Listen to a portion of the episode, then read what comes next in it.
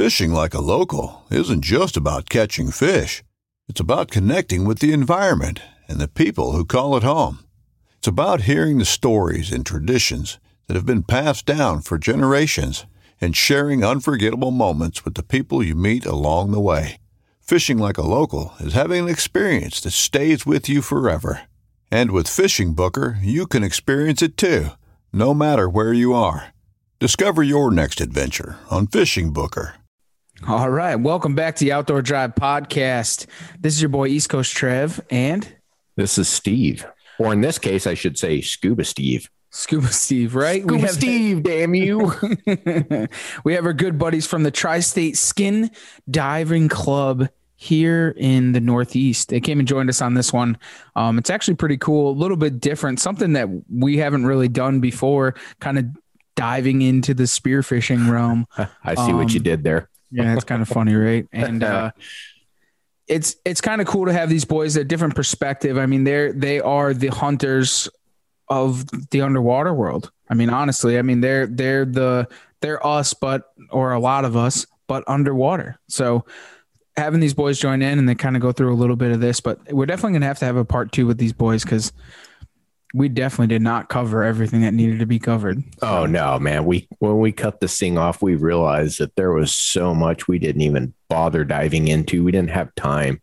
So I think a part two after their season comes around is definitely going to be necessary. So you guys will have to stay tuned for something like that. I mean, it's no joke. It's really something cool. And I didn't realize how much was involved in it. And I was a spear fisherman, but not at that level. These guys are at a whole new level of human being. Yeah, they're top notch. They're like the big buck killers of Illinois and Iowa, but underwater here in the Northeast. Yeah. If that makes any sense. Just to put it for you land lovers, kind of what the perspective of it actually is. Well, and it was really cool to listen to them talk and kind of put the pieces together between scuba diving and spearfishing. Mm-hmm. You know, because you think of it a whole different way when you can dive for, say a good tank, you get an hour and 10 minutes or so in shallow first level water. These dudes are doing this, 20 feet at a time, 30 feet at a time, dive after dive after dive without a tank. Mm-hmm. Yeah. They're all free divers, but it's all still the same dive science that goes into it that they got to take into effect every dive, but they're doing it with their lungs. Yeah. I mean, it's nuts. It's nuts. Absolutely. Well, I won't waste blabbing about it. Let them tell the story, and we'll definitely get on with those guys in a second here. Let's thank our sponsors real quick. We'll start off with Nor'easter Game Calls, nor'eastergamecalls.com. They are our custom call builders. If you guys haven't gotten over to the website, as always, nor'eastergamecalls.com. We have the Outdoor Drive series, and then Mark has been working on the Ivory calls that he's been kind of messing around with. There's a couple of them. They'll be up on the website shortly. So get on over there. Gator Outdoors. Use promo code outdoor 25 or outdoor drive 25. Oh, see, that's where I messed up. It is Outdoor Drive 25. Outdoor Drive 25. And you guys need to stay tuned to Gator. Big changes coming. We're going to have him on here soon, and he's doing a really cool thing with the company. He's taking it in a different direction. And it's no longer just going to be an apparel company. It's going to be a reason to be outdoors. And I'm going to cut it off there and not say too much more. I'm going to let him do that. Absolutely. Timbered Tumblers, timberedtumblers.com. They make our custom timber. I do it every time. There it is. They make custom tumblers. Go and check them out. Does a lot more. It's got some more cool stuff coming. Out on the Limb Manufacturing, Out on the Limb, mfg.com, to get all your platforms, camera arms. The season's coming up. Go get your shikar sticks. It's very important that you're practicing with these things and not just doing it on opening day and being that last minute guy. Latitude Outdoors, latitudeoutdoors.com. They have the Method 2 and the Classic 2. So make sure you get on over there. Check them out. And practice with this stuff. It's very important. The season's right around the corner. We're looking at probably just a little over a month for some states to start up. I know Kentucky's going to kick off here in the beginning of September. You got bear hunting season in Maine. Yeah, I mean, there's just a lot of early seasons getting going. I mean, you guys got to be practicing this stuff. I mean, you can't just get in the woods. I mean, safety's important. So, hey, Trev, Virginia has a couple early days of bear season this year. Oh, that's crazy, huh? When does that kick off? That's going to kick off late September.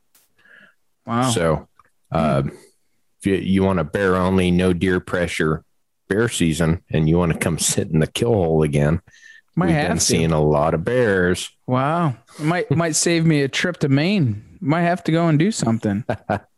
Well, yeah, your likelihoods may be a little better in Maine because you've got baiting up there. Yeah.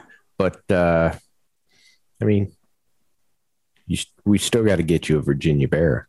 That's true. Might have to make that ride then. I'm not against it. Virginia in September, though, has got to be really hot, though.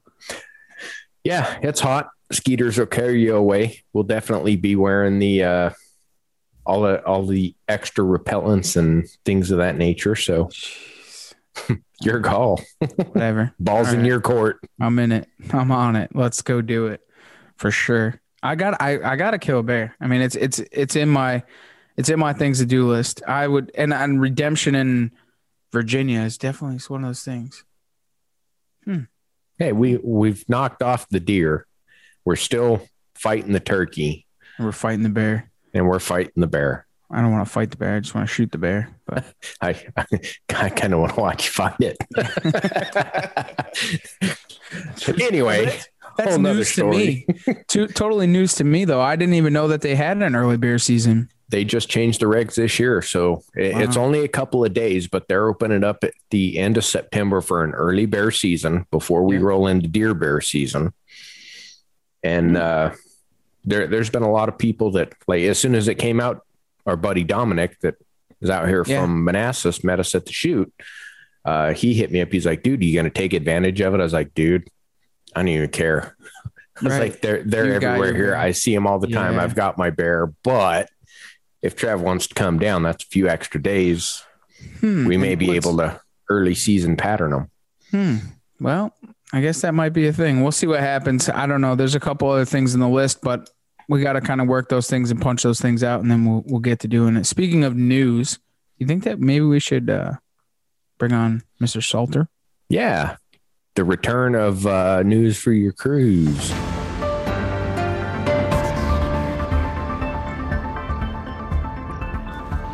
Hey everyone, Mike here with some news for your cruise. We're going to kick this one off in Maine, where a recent approval of a bill will benefit white-tailed deer survival. The bill has resulted in $40 million of state budget being earmarked from the Land of Maine's Future Program for the next 4 years to support efforts to protect deer wintering areas. The legislation will allow the Department of Inland Fisheries and Wildlife to purchase and manage deer wintering habitat in northern, western, and eastern Maine. This allows Fish and Wildlife for the first time to identify and purchase land specifically as deer wintering areas that will directly aid in deer survival. Fish and Wildlife also may now use some of the funds from deer tagging fees for land acquisition in addition to habitat management. So a great step in Maine to preserve and restore some deer populations that have seen declines due to decreases in wintering areas critical for survival. So now off to North Dakota and a big change for hunters. Due to a bill that was signed in April, landowners now no longer need to physically post no trespassing signs on their property. Landowners may now post their land electronically to an online database managed by the North Dakota Game and Fish Department. The bill also requires anyone entering unposted private land to have a valid hunting or fishing license. So hunters will now need to confirm whether the land they are on or entering is open to hunting via the Game and Fish Department website. That can be found at https://gf.nd.gov/hunting/posted-land. So super important for hunters to make sure you have the ability to check these maps in the field moving forward. So now off to New Jersey, where unfortunately there will be no bear hunt this year in 2021. That's right. New Jersey's comprehensive black bear policy has expired, and the updated management plan has not been signed by the Commissioner of the Department of Environmental Protection. Without an approved plan, the Fish and Game Council cannot set a hunting season. And word is that this is very politically driven, which has been the case for years regarding black bears in New Jersey. So it's unfortunate, and New Jersey sportsmen, please be sure to remember this come election time in November, just so we can try to get that black bear season back in the future. Lastly, let's head to Florida, and I want to thank Adam Hart for reaching out with this one. There have been significant impacts to marine life this year due to some severe red tides this summer in Florida.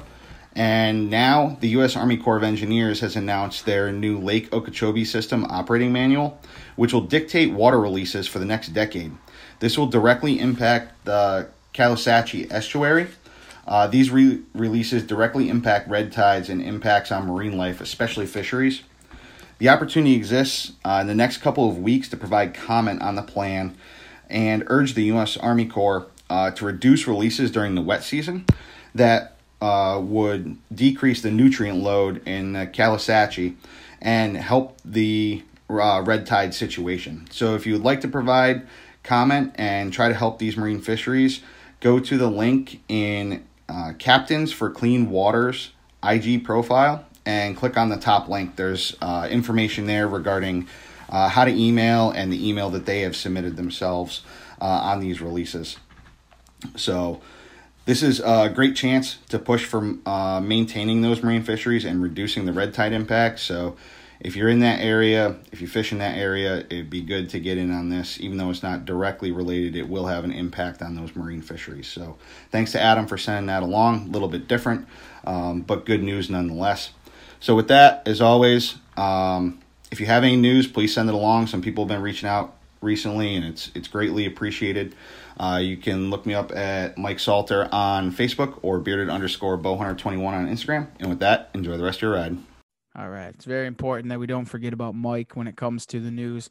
Send him all the news that you got, especially with the season coming in, new things. I mean, like the Virginia bear season, whatever it is. If there's something different that's in some type of change, send it to Mike, man. Let's get it out to everybody else so that they don't miss out on some of these good things, because not all of us pay attention to A, social media, B, the news.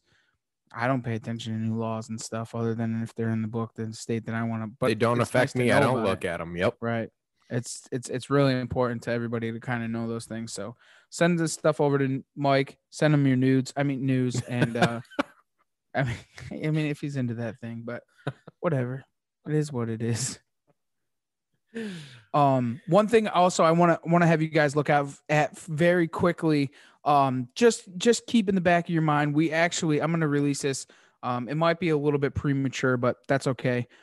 We are doing, and we've gotten the invite to be part of the Hunter's Box, which is kind of really cool. So we're going to be coming out with a t-shirt for the Hunter's Box, and actually with your first subscription to the Hunter Box is actually 100% free, and pay for shipping.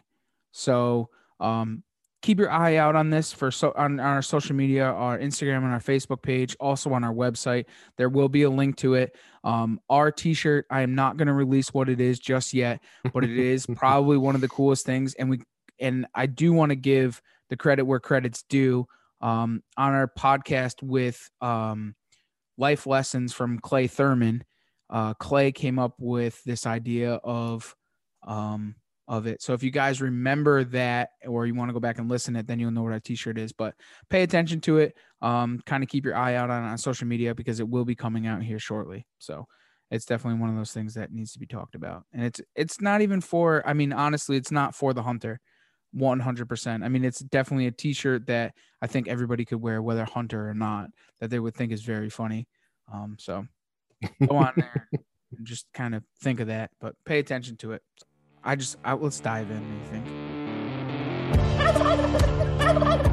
Nice shot.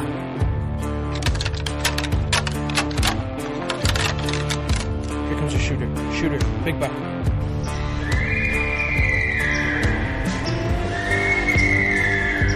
Stack.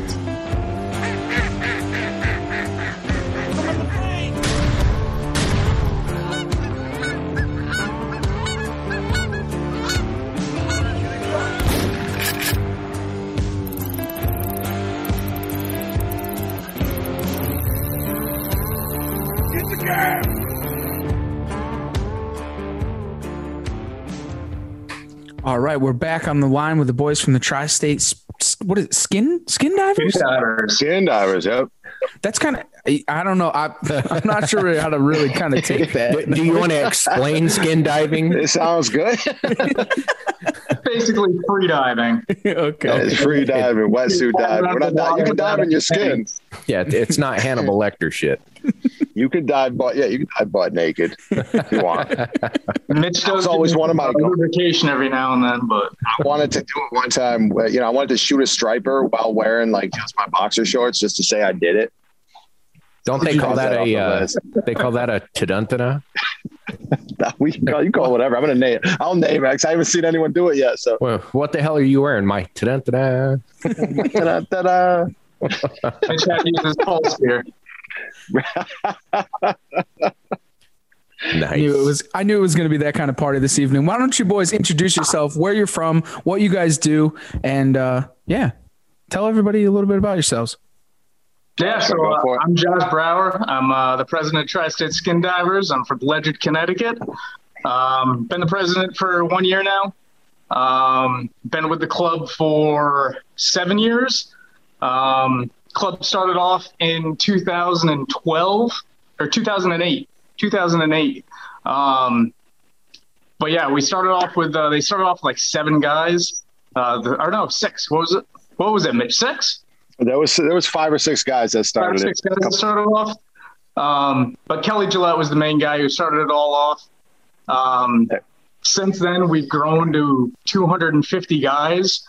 And we're from Maine all the way down to Florida. We've got members around the world. And I'm Mitchell Belanger, live in Newport, Rhode Island. It's a shore dive capital of New England, from what I understand. Fantastic fishing up here. Took over at the same time as Josh, doing the vice president, as a admin for the club. A few of the boys that kicked it off, they kind of got Mike Landau and Mike Meyer got the ball rolling for us and kind of grew it. We helped during the time, social media stuff really helped out. Everyone kind of wanted a seat at the cool kids table and started joining. And then Josh put together the online tournament, and that kind of, took off. Everyone wants a piece of the pie. I mean, we get really awesome sponsors that donate, generously, we can, cover all these categories where people catch, the biggest fish by pole spear or spear gun for that species. And, we're giving away really cool prizes. But back when it started, I remember I showed up one day, I made a phone call and I was like, hey, you guys got a tautog contest. Let's go catch some. And there was 11 people in Kelly Gillette's garage. There's like 11 dudes. And they're like, oh. I'm like, this is a spear fishing club. This is what it's about. And then, I just get a laugh out of it now, because our events are crazy. Like, the species meet, which we have coming up August 7th, we're going to be doing the weigh-in at 5:00 behind the Fisherman Restaurant in Groton, Long Point. Yep. And the Fisherman's been really generous to us. They're really cool people over there. But yeah, that's rowdy. Like we've had like 200 plus people at this event for the past like 5 years. Crazy. Like we weigh in over 100 divers. I don't think there is a contest in the nation that actually, weighs in more divers per contest, a single day contest. Or I mean, I'd be in trouble to find one in the world. Too. Yeah. It's a really 2 days, but that's a crazy event. That's 400 and some divers, but that's got scuba category and free dive. Right. We're primarily free dive only. So we're putting on quite the show, and the sponsors really, they open up the floodgates, and we raffle it off. All the prizes that we raffle off. The guys that win it traditionally are the ones that they have all the gear. So they don't really need more shit, so we give it to people that kind of need it. Like guys, raffle tickets as we go, and everyone's super pumped to participate. Whoever wins gets a raffle ticket. You're gonna get a raffle ticket. You're gonna win something. Nobody's ever walked home with nothing. So. That's our big deal coming up. Just show, hey man, buy a ticket, show up to the weigh in. You're in. I'm here. I didn't get shit. I didn't get in the water, but I got a ticket. You got to drive up. You got a little ways to go though.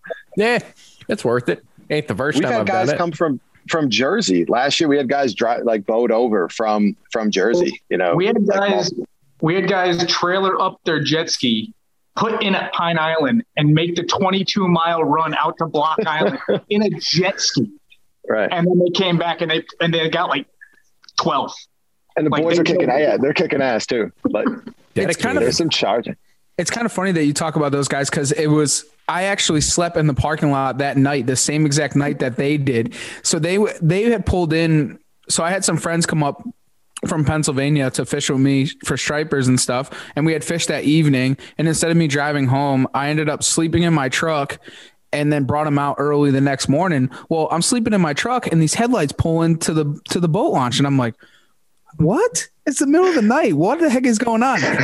And, so we had just unloaded and I was like, all right, I'm going to go up to the gas station. And I come back and these dudes are like sleeping on the ground in the parking lot. I'm like, what are you guys fully suited up? Just yeast it right there. And then breaking up. I'm like, what are you guys doing? They're like, we're here for the Tri-State, the skin divers combat shootout this weekend. I'm like, what? I said, where are you guys headed? They're like, Block Island. I said, do you realize what the weather's about to be tomorrow? And they didn't even care. They just like full send. I couldn't believe. We've got some chargers. Some guys charge. I mean, we all kind of do. I mean, for sure. But there's definitely some boys in the club that really get after it. Like, there's no stopping them. Like, I guess I like to fall in that category too. I mean, it's always an all-time day for me. I don't care. It's absolutely. Eight-foot seas, sideways wind, whatever. I can't tell underwater. Yeah, underwater. Does it really change underwater when you're underwater? Like, you can't even tell. You don't know what's going on the surface. You could get to the surface. I mean, you could be at the bottom and it could be 20-foot viz and, it's nice and calm. And then you get to the surface and it's blowing. You got white caps coming over top of your head. You're like, oh my God, I'm in a different world right now. Just this Sunday morning, I went out with a friend of mine just south of Fishers Island. We went around the corner and it was rowdy. I mean, it was like, 20-knot gusts. No other boats were out there. The water's breaking like crazy. And we kind of had a little plan, the predictable fish. So we covered, I think I did 7 dives total. We went in and did a couple drifts and we found a huge pod of bass, So, and it was actually troublesome, like sorting out, like that slot size fish, which is, out of, fish that are big.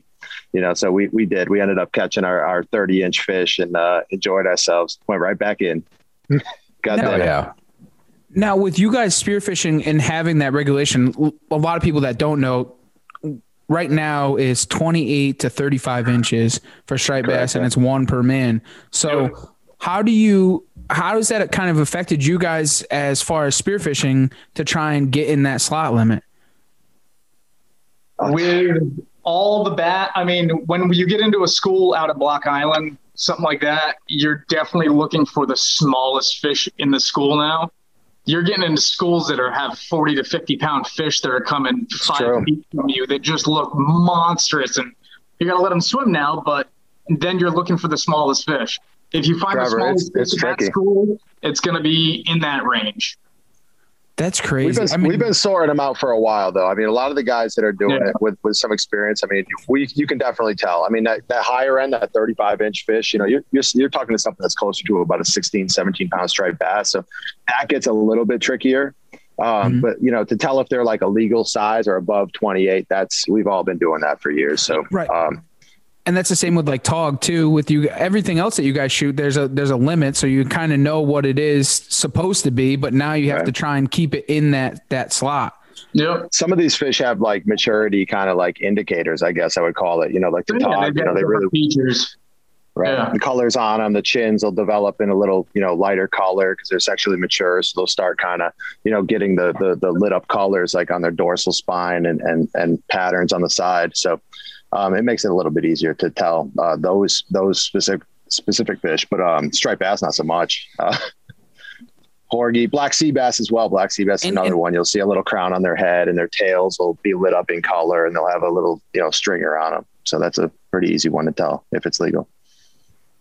And in that point, you just try and shoot the biggest one if it looks.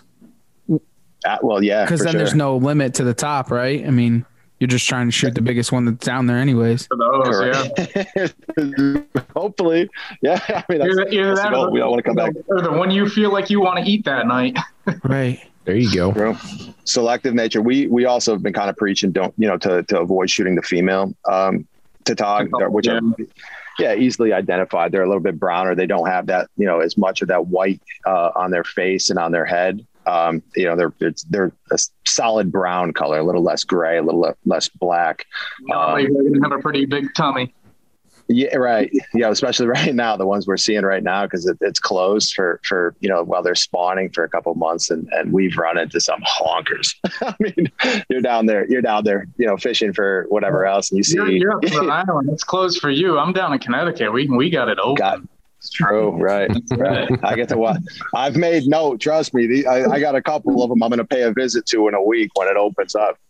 That's another thing. The laws around here, going from New York to Connecticut to Rhode Island, it's ridiculous. It's crazy trying to follow all three states' regulations when you have all three state lines right here. Now, how does that play effect for you, especially, Josh, because you launch out of Connecticut and then you go and fish in Rhode Island or New York? Yep. So you're going to have to follow everybody's rules. You're leaving from Connecticut, but you're going into Rhode Island. You got to follow Rhode Island's rules. If I'm going into Rhode Island and blackfish is open in Connecticut, I still can't shoot that blackfish in Rhode Island because it's closed in Rhode Island. I can't do that. I'll have to come back into Connecticut, shoot a blackfish, and then bring it into the dock. And so also with striped bass, because striped bass, it's not legal to shoot striped bass in the state of Connecticut. There is a weird law that was put in years ago that you can't shoot a striped bass in Connecticut, but you can land one in Connecticut. So if you go into New York or into Rhode Island, you can bring it back into Connecticut and land it, but you can't shoot one in the state lines of Connecticut.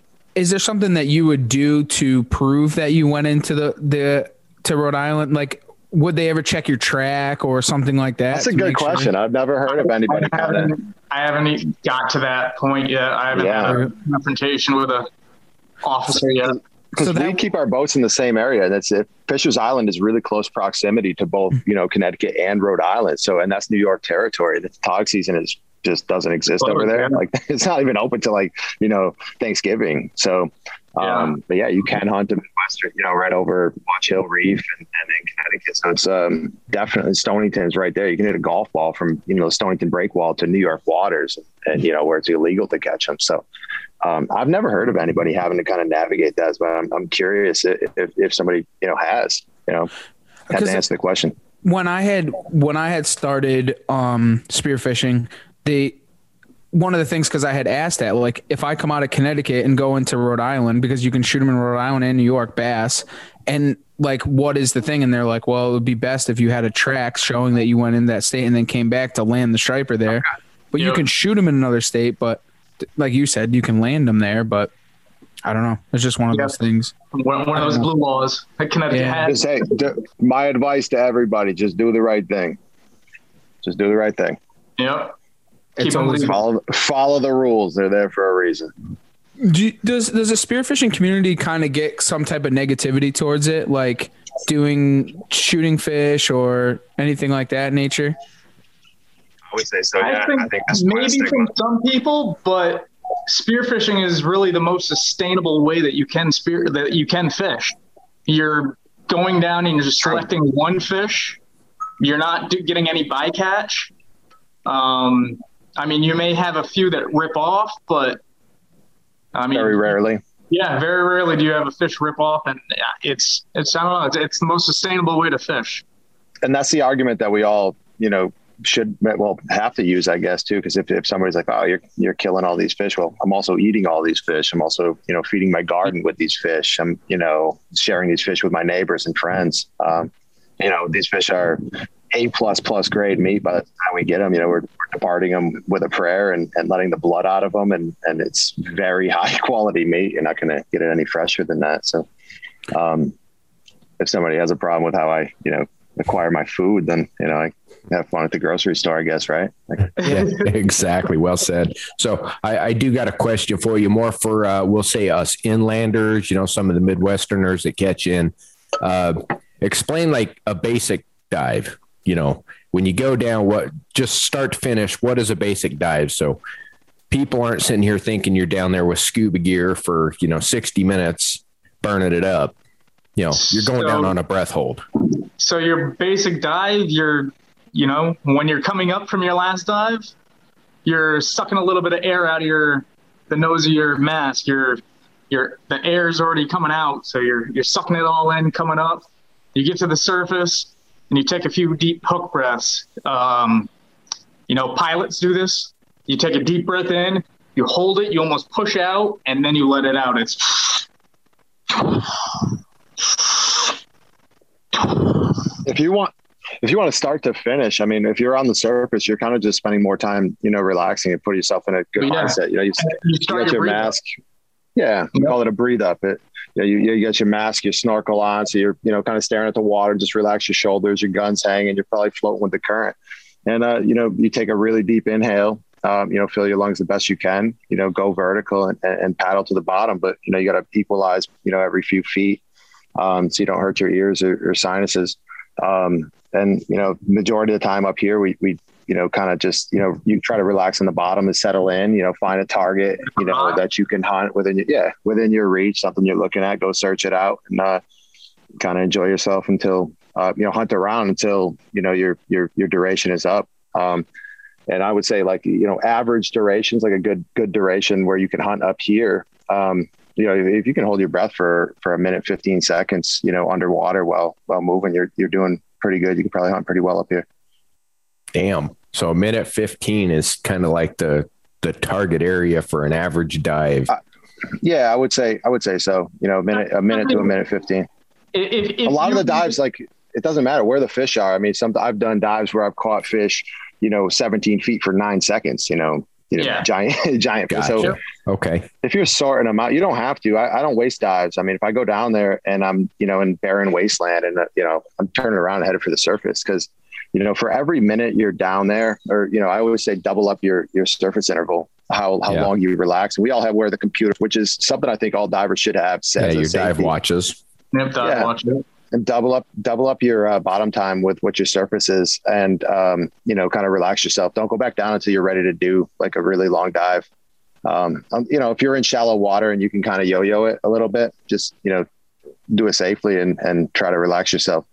But for beginner divers, I definitely wanted to say this is I highly recommend it. It was the best advice that was ever given to me as a diver. Take a dive class. We have some pros up here that can teach you, and it will substantially improve your status, and how well you can dive and how comfortably, just knowing your physiology, what's happening with your body, safety, right?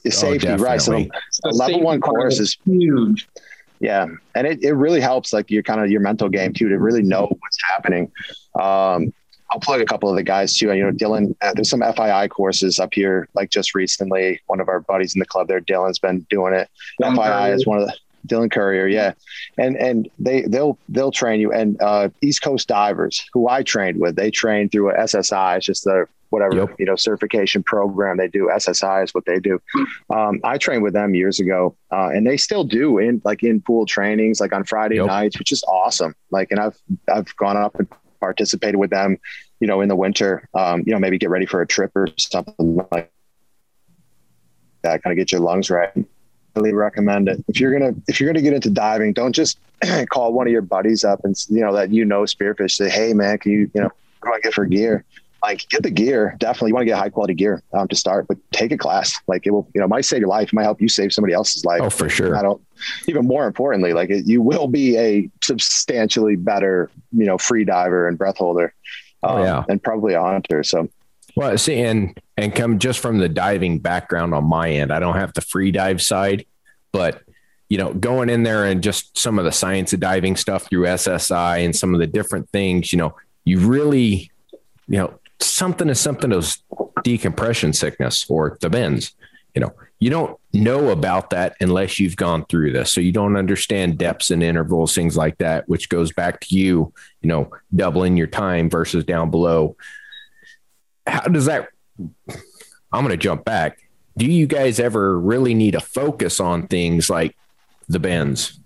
I know you guys are doing shallow and short, but I know sometimes you can get down. Do you see it? Unless you're diving really deep. So I've never heard of nitrogen sickness in a free diver. I think maybe if somebody like a really, really world-class diver was doing, triple digit dives for, a long time. But doing what we do, you don't have to worry about. Okay. We can get Samba. which is almost like a blackout. You get really shallow water blackout. Yeah. I was going to ask about that because your motor functions pretty much just go haywire. Yeah. Yeah. That's something we had in like start shutting down dive school and the military and things like that, doing water trainings. We had a lot of shallow water blackouts. Yeah. So that was the next thing I was going to get in. So I'm glad you touched on that. Yeah. And what Josh was talking about before is the hook breathing. So what they'll teach you as a safety when you're doing duration dive and surface, what they teach you to do is you get up to the surface, you exhale, but you hold that first inhale in for a couple seconds. Like you don't want to dump all the oxygen because your body's defense, all the oxygen in your lungs, like the blood from your brain will rush down to your vitals to kind of it's in like safety mode, right? So you black out, and that's essentially what happens is you black out after you took a breath on the surface because your body's kind of protecting itself. Yep. And that's how you have a fatal dive. But the way that you defend that is what they call hook breathing. So you would surface and you would take a quick breath and hold the first three in, just for a little bit, 2 or 3 seconds. Yeah. Gotcha. And it's really important to obviously to be with somebody else so that if something like this happens. Oh yeah. No doubt about it. Yeah. So your buddy can see you. We like to practice one up, one down here. It is kind of hard since visibility is usually only, 10 to 15 feet at best. But it's one up, one down is definitely the way to go. Stay, your buddy stays at the surface while you're going down. He comes up, you make sure he's good to go, and then you go down and he does the same for you. Look at each other, check each other, give a little thumbs up and okay. It is hard too, because a lot of us, we hunt rapidly. I do it all the time. I mean, I swim, man. Like a lot of people, I dive with, they don't want to swim with me. So, you try to, you're trying to cover ground at the same time, it's, and two people in the same area too is really intuitive for about it as, hunters guys, you want to have two guys in the same, tree stand. It doesn't really, it kind of spooks them a little bit. So I hear you. So the attempt has to be there just for safety, try to keep eyes on each other. But if you're fishing in like clear water, down maybe perhaps Florida or Caribbean or something, like that. It's a little bit spot each other from a distance. Yeah. So basic gear, going into this, you guys kind of covered the overview of what it's like, your time differentials, what's your basic gear? You going down with weight belts and the gun, snorkel, that's it. Or, kind of give everyone a walk through what you're wearing. Go ahead, Mitch. Essentially, up here, it would require you to have a wetsuit, a full wetsuit. A good dive mask is your best friend. Your fins and your dive mask, I think, are the most important tools you're going to have. You can swim without a wetsuit for a bad day. Yeah. A leaky mask. We've all done it too. If you want to go out and you want to buy low start and get trained, you're going to evolve out of that. And you're going to buy good stuff, the next year anyway. So I always advise people go out and kind of do your recon and buy some good gear. Specifically, you will need a weight belt, and you weight yourself according to what size wetsuit you have. If you have a 5mm wetsuit, you're probably going to want somewhere in the 12 to 14 pound range. A 3mm wetsuit, a little bit less. Obviously, you don't want to be overweighted. You'll sink, and it's a little trickier to get off the bottom. And the fins come in different shapes and sizes too, starter fins being plastic blades, less expensive, fiberglass blades, which I think are pretty fantastic. They're like middle range price. I always advise people get glass blades to start. And then they have, tons of like professional quality, carbon fiber, really like foot pockets and stuff like that, which they're dope. The technology that we have is wild. Dive arc is primitive. You see the guy. They're like a fiberglass and a carbon fiber together. They're really cool. Nice. So, and this actually, you cover 10 feet on the surface. Yeah. And this goes back to taking those dive classes, because if you go in there and you take the dive classes, They'll teach you this stuff. You'll get to try the stuff. You'll find out what that weight is you need to get neutral buoyancy. Absolutely. And it answers all those questions before you ever hit the open water. And they'll all sell it too. I mean, a lot of these places, I know, you know, Nick Faza and the East Coast Divers guys up in Brookline, like they got a 6-shot, they got guns, they got roller guns, they've got, you know, fans, you know, Mare stuff, like, you know, high quality gear. You know, in a lot of these places, you know, it's nice. I mean, your buddy can counsel, you can ask anybody, and you know, we've all bought, you know, thousands and thousands of dollars worth of gear and sorted it out. So yeah, I can tell you what to buy. I'll put together an order form, you know, for you on, you know, on, you know, Austin's Dive Shop or Nectonics, you know, and you can get it. But it's nice because you kind of want to feel it out yourself too. As it goes for like a spear gun and actually what you're hunting with, there is definitely like levels of quality, but all of them are pretty darn accurate. I mean, it's a steel spear on a rubber band gun, so a lot of them are pretty accurate, but durability, you're gonna spend, you know, $800 to $1,000 on a good gun with a reel. You want to own it for a long time, I think. Yeah, or definitely for 20 of them. Selections, like, man. I got a funny feeling I'm in the right company to be talking about gun collections. I see Trevor down and tell me your gun collection's not serious. Exactly. Just a little.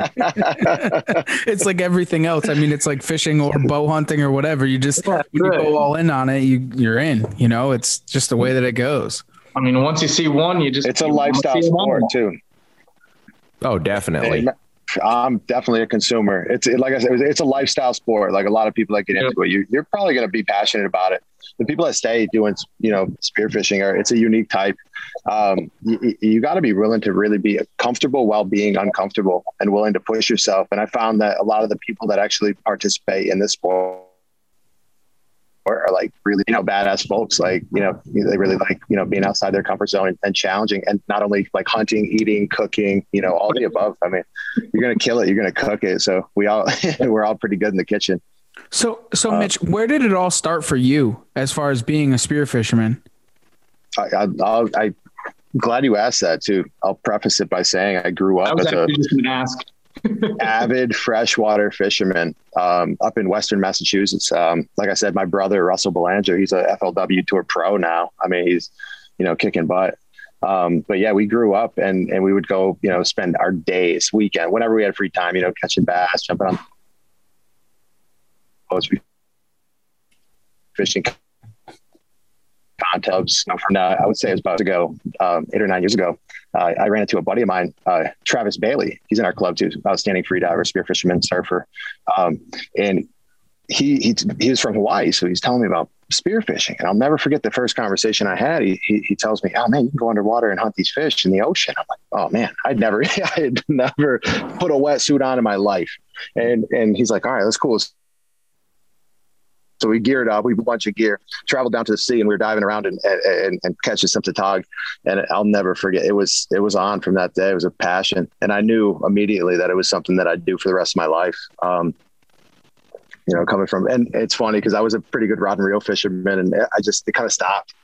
You know, it does. I'll go up and visit my brother and we'll go, you know, catch some largies and smallies and whatnot. And, you know, pike, we'll get some, you know, we'll ice fish in the winter, and what, you know, being underwater in the ocean and actually kind of being really intimate with, you know, how you're catching them and hunting them. That's kind of turned me on a little bit more than, you know, not that I don't. So I've graduated a little bit. Like I'm catching, you know, porgy and black sea bass now. Like I've started a little bit, you know, doing some jigging. So that's essentially it. Yeah. I came down, to the ocean and never wanted to leave. And we were driving down from the mountains, like 2.5 hours, I mean, literally every weekend just to go, you know, hunting and fishing. So I don't think anyone charged harder than we did. I don't think we slept for about 5 years. Yeah. So and travel attests to that too. You know, and I met up with my fiance and you know, a few years ago, moved down to Newport. So I'm super fortunate that I'm living where I used to vacay, and I get to, you know, scope on the rocks. You know, I'm that guy that checks on the dive spots, like, you know, I'll sit there in my truck and check people. What's up, guys? How'd you do? You know, got the binoculars out. Who's out there on the reefs? That's so awesome. Like the local creeper. Where did it start for you, Josh? So my dad used to always spearfish when I was like 12 and everything. I went out with him a few times, and it was murky and it was crazy. And back when I was 12, I just wasn't into it. I went a few times, but I was playing horseshoes actually with a few buddies out in North Stonington. We had a horseshoe league out there, and they're like, "Hey, we're going spearfishing tomorrow. You want to go?" And I'm like, "Yeah, you know what? I'll try it again. Let's go." Sure. Grabbed my dad's old gun. I went out with him. They were calling it beers and spears. They brought a 30 rack and a few spears. Taboo.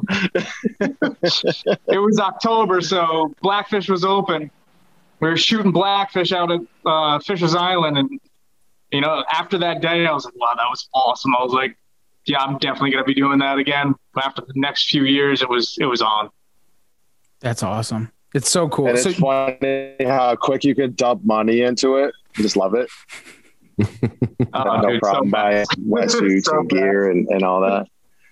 It's a good hobby to have too. And I'll definitely, you know, reference when I first, you know, started, I met with a club like the Kelly Gillette and, you know, Eric Faust, John Tolmy, Ed Wormwold, a lot of the original guys, Jimmy Gagnon.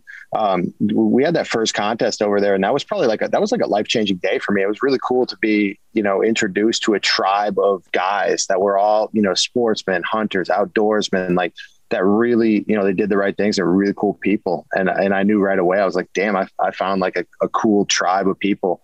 You know, guys and girls, you know, now we have female members of our club, and everyone's really cool.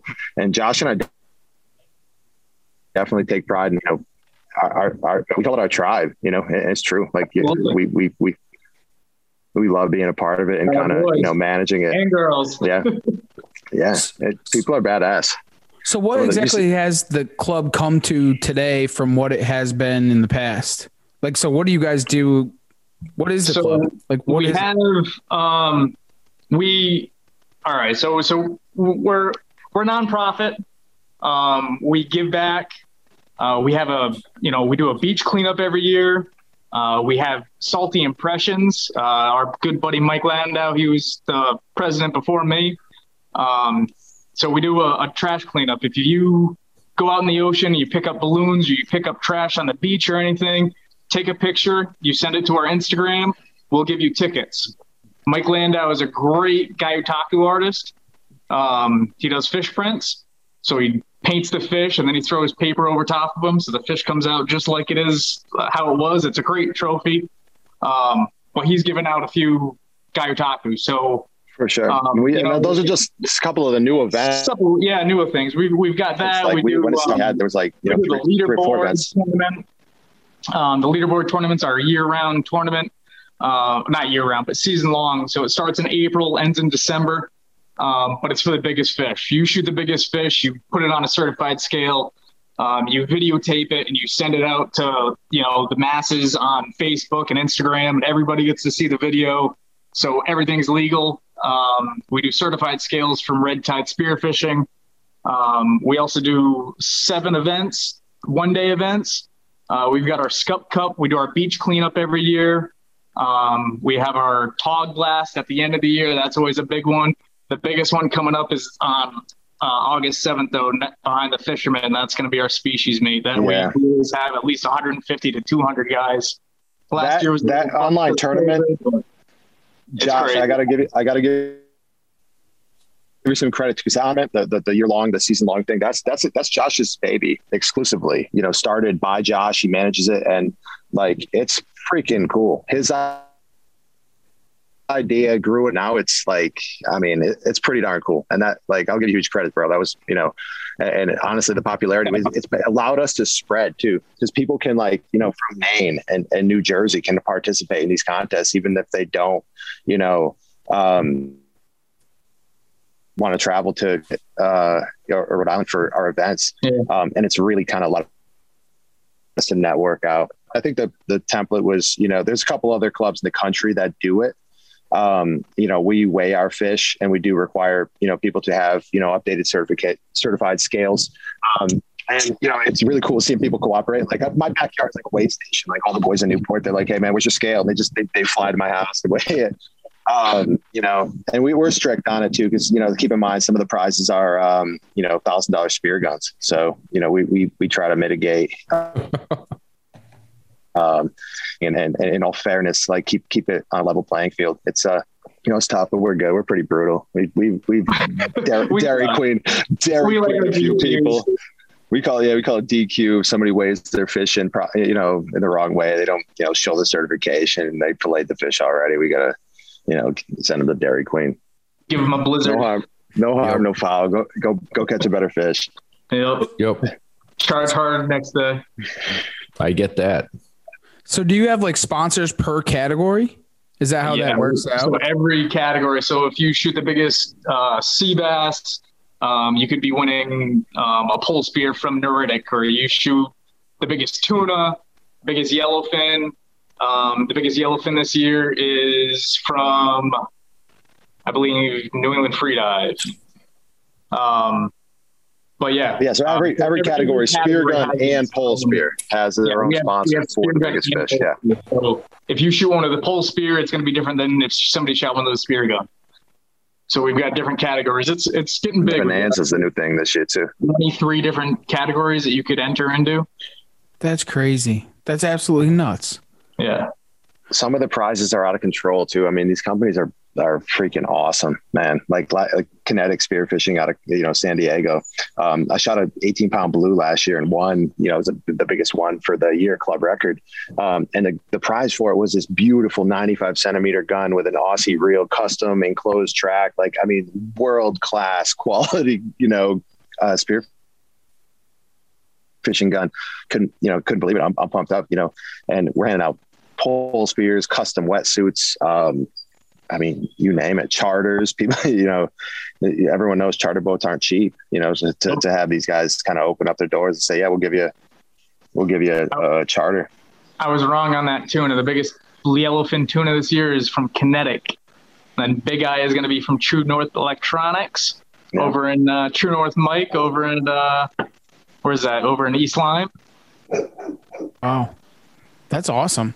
So how does someone enter into this competition that you have coming up? Into the competition coming up, you can either PayPal us or Venmo. Our non-members are going to be $60 and a member is going to be $40. Comes with a t-shirt.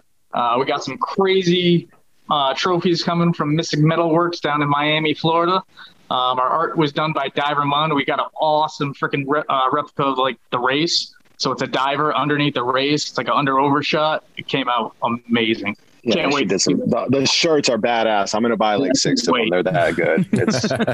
I got a funny story about the prizes that, you know, a couple of years ago, you know, how often does it ever happen? Like, because we raffle it off, right? We do the weigh-in and then the raffle starts. We got prizes. I see, you know, spear guns. I see wetsuits. I see, you know, fins, all this stuff. And underneath one of the tables, there's a box for a Traeger grill.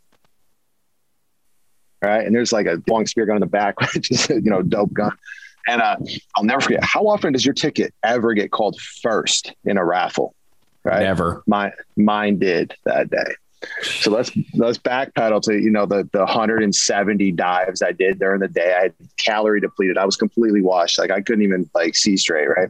I'm looking around. I'll never forget. Like, I couldn't even pick a prize. I didn't even know what I wanted. I'm holding up. I'm like, oh man, I'm kind of dopey looking around. And then they're picking up a spear gun, which I was pumped on. And then the next guy's raffle number gets called. They weren't going to wait for me to look stupid anymore. So they call his prize. He dives on top of your grill. You know, I'm like, what? I didn't know that thing was, you know, available for, you know, one of the prizes. I'll never stay frosty at the weigh-ins, boys. Yeah. Stay alert.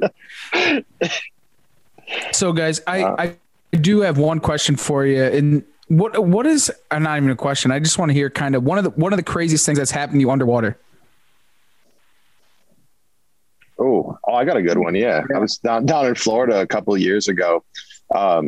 And we used to take a regular trip opening a grouper May 1st every year. So me and a few of the guys would go down there, you know, Mike Landau, Rob Navratil, Travis Bailey, we had John Dornelis, a good friend of mine. He's a Rife team diver, excellent spear fisherman. He met us down there, 1 year, and I'll never forget. It was like the second day of diving. None of us had been in the water much, since, probably November of the year before.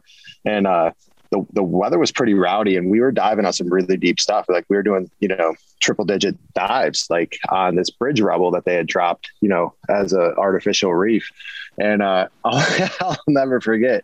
I don't spend too much time down there. That's pretty deep, and especially not that early in the year.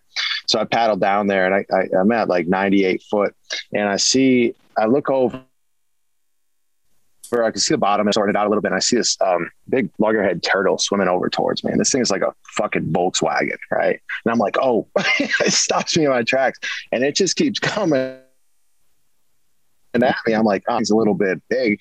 So I put it in reverse, and I started paddling towards the surface, and obviously he's a little faster than me. I remember I put my spear gun right, like on his shoulder, like on its wings. I was nervous. I'm thinking, this is pretty deep. Like if he kind of, jabs one of my fins, I'm probably going to struggle to get back up. So I'm pushing off with a turtle while he's pushing me to the surface. And I get close to the surface, and I see Rob and John are next to the flash, and I'm like tapping the top of my head, like, come on, dude, somebody please give me a paw. And they're just dying laughing. They're looking at me with this rapey turtle pushing me up from the bottom. And it was definitely, it caught me off guard, man. That thing was big.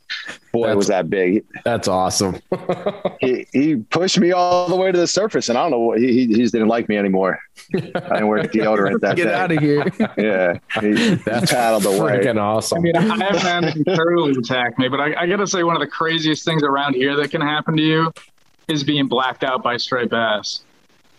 If you go out to Southwest Ledge out by Block Island, there's a crazy amount of ginormous striped bass. The schools you dream about, it's really insane. But if you get to the bottom and sit there, you're going to have bass crawling on top of you, and it blacks out the bottom. You go from complete daylight to darkness. Wow. That's what we live for, man. That's like my alarm clock in the morning, It brings chills over the back of you, Yeah. It gives you chills. It's sick. Doesn't get old, paddle into them. Never gets old. You hear the tails kind of, and they all thump their tails at the same time. It sounds like thunder going off. If you move if you move at all and you disturb them, they see you at all, they all take off at once, and it's like a thunder roll. It's just...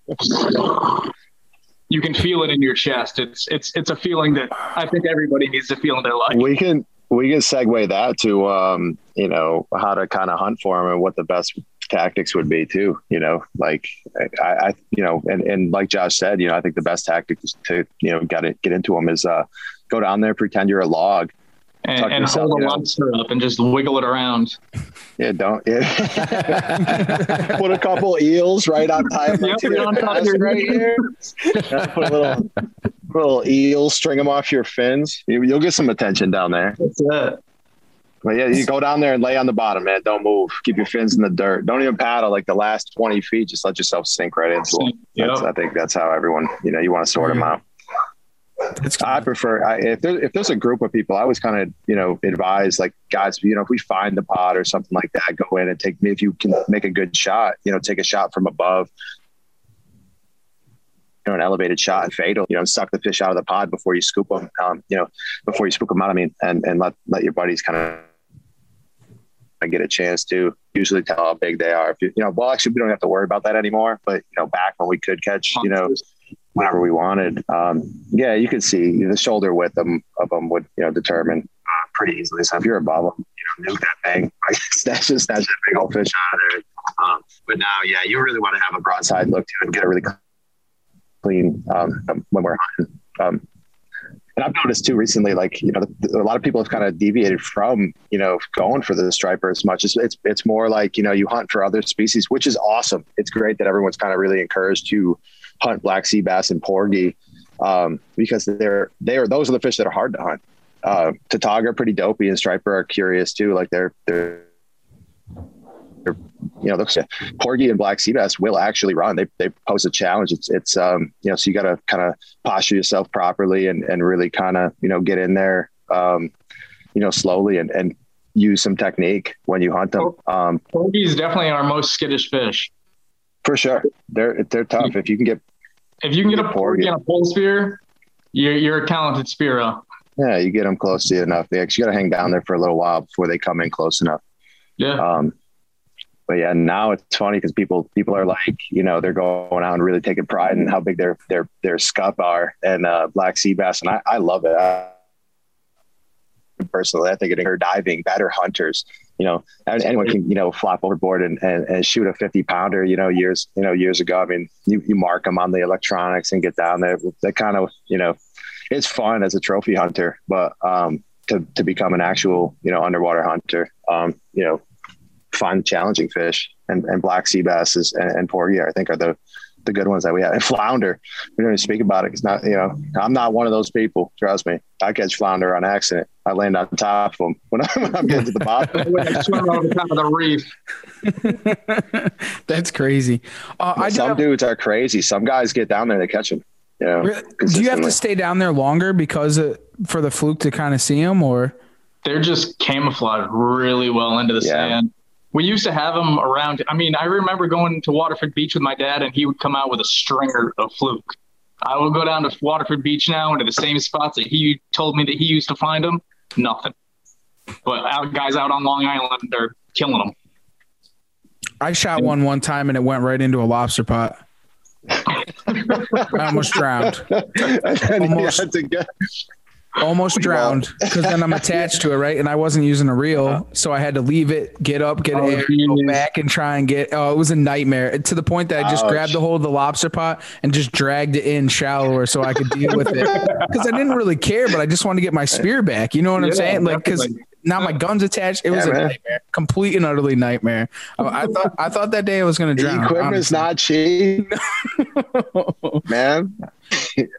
I'll tell you what, yeah, we've all done it. I mean, I've definitely hustled at some weird stuff before, and like four knot current. It's like doing like a wind sprint before you have to hold your breath to go down and like retrieve your spear from a rock. That kind of stuff, dude. Never. Right. Never mind a lobster pot. That was nuts. It totally was.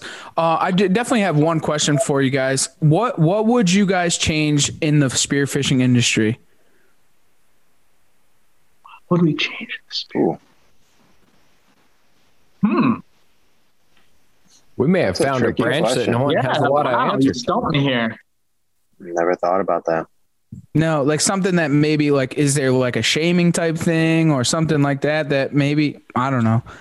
I just like to ask that question, just kind of. It's such a young sport that I don't think anything, is really, it's really kind of just started developing, on social media as of like 5-6 years ago and popularity of it.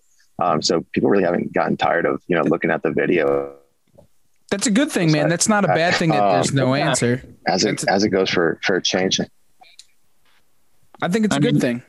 We didn't have a year-long tournament, so I made one up, so.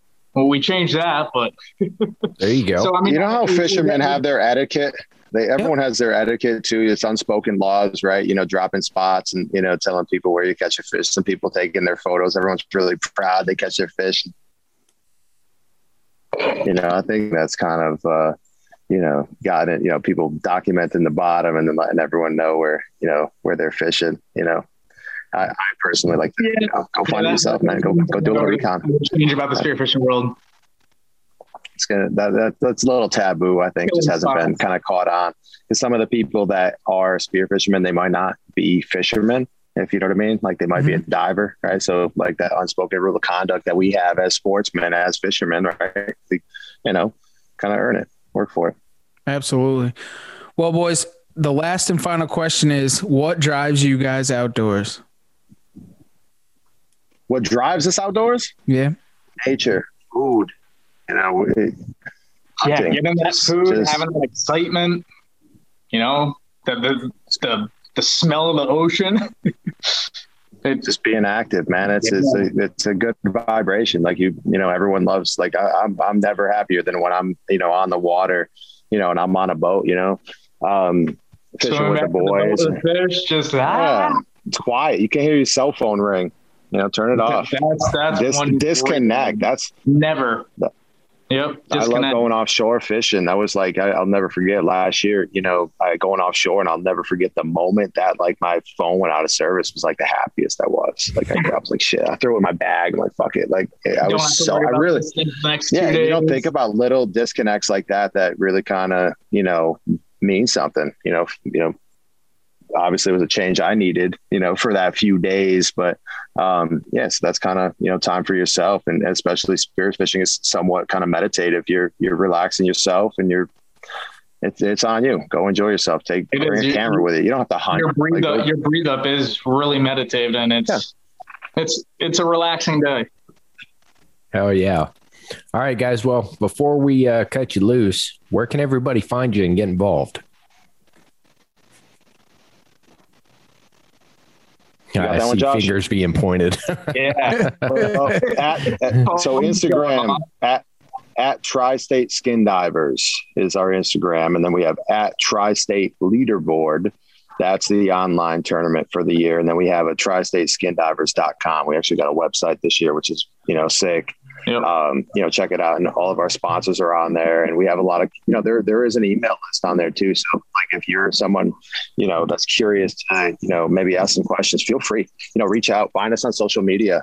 Josh is, you know, I Shoot Fish is his Instagram. Mine is mbelanger33. Feel free, send a message. Like it happens all the time. People kind of find us. I mean, people, you know, they know I live in town here, so it was funny because even like last weekend, you know, I'm letting people like borrow stuff out of my dive shop in my backyard. I mean, lead on the fence, you know, guns floating around. I'm like, you know, but I don't want to see anyone, you know, not have a dive buddy or something like that, or need something and they have to drive 2 hours home to get it. So, you know, yeah, that's how. I mean, you can find us on the website, but there's an email list, and it's a good tribe of folks.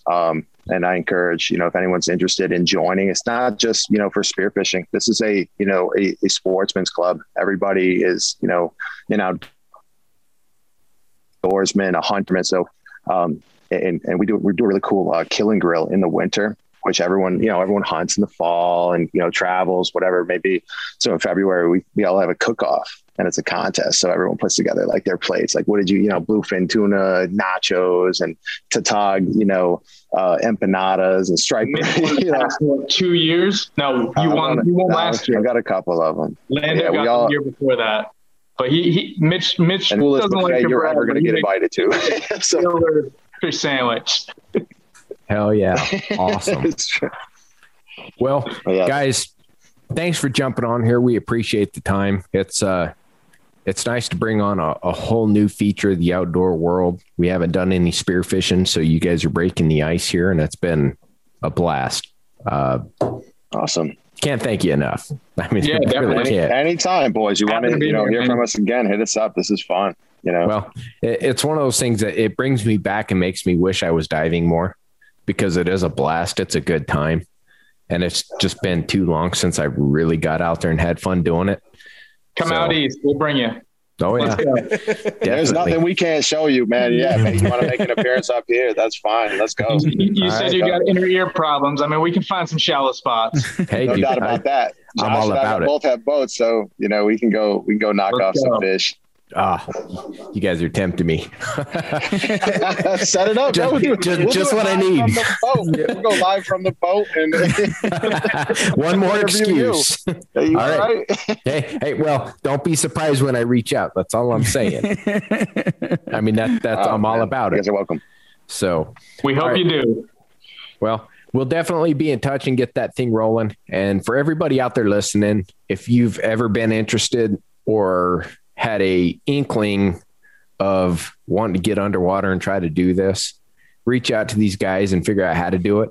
I mean, you already got the connection. Go stay with Trev, get out on the water, go make it happen. You know, just do it. It's one of those things you just do it. So until then, we want to thank you guys for tuning in and for following along, and thank you guys for taking the ride. right here on the Outdoor Drive.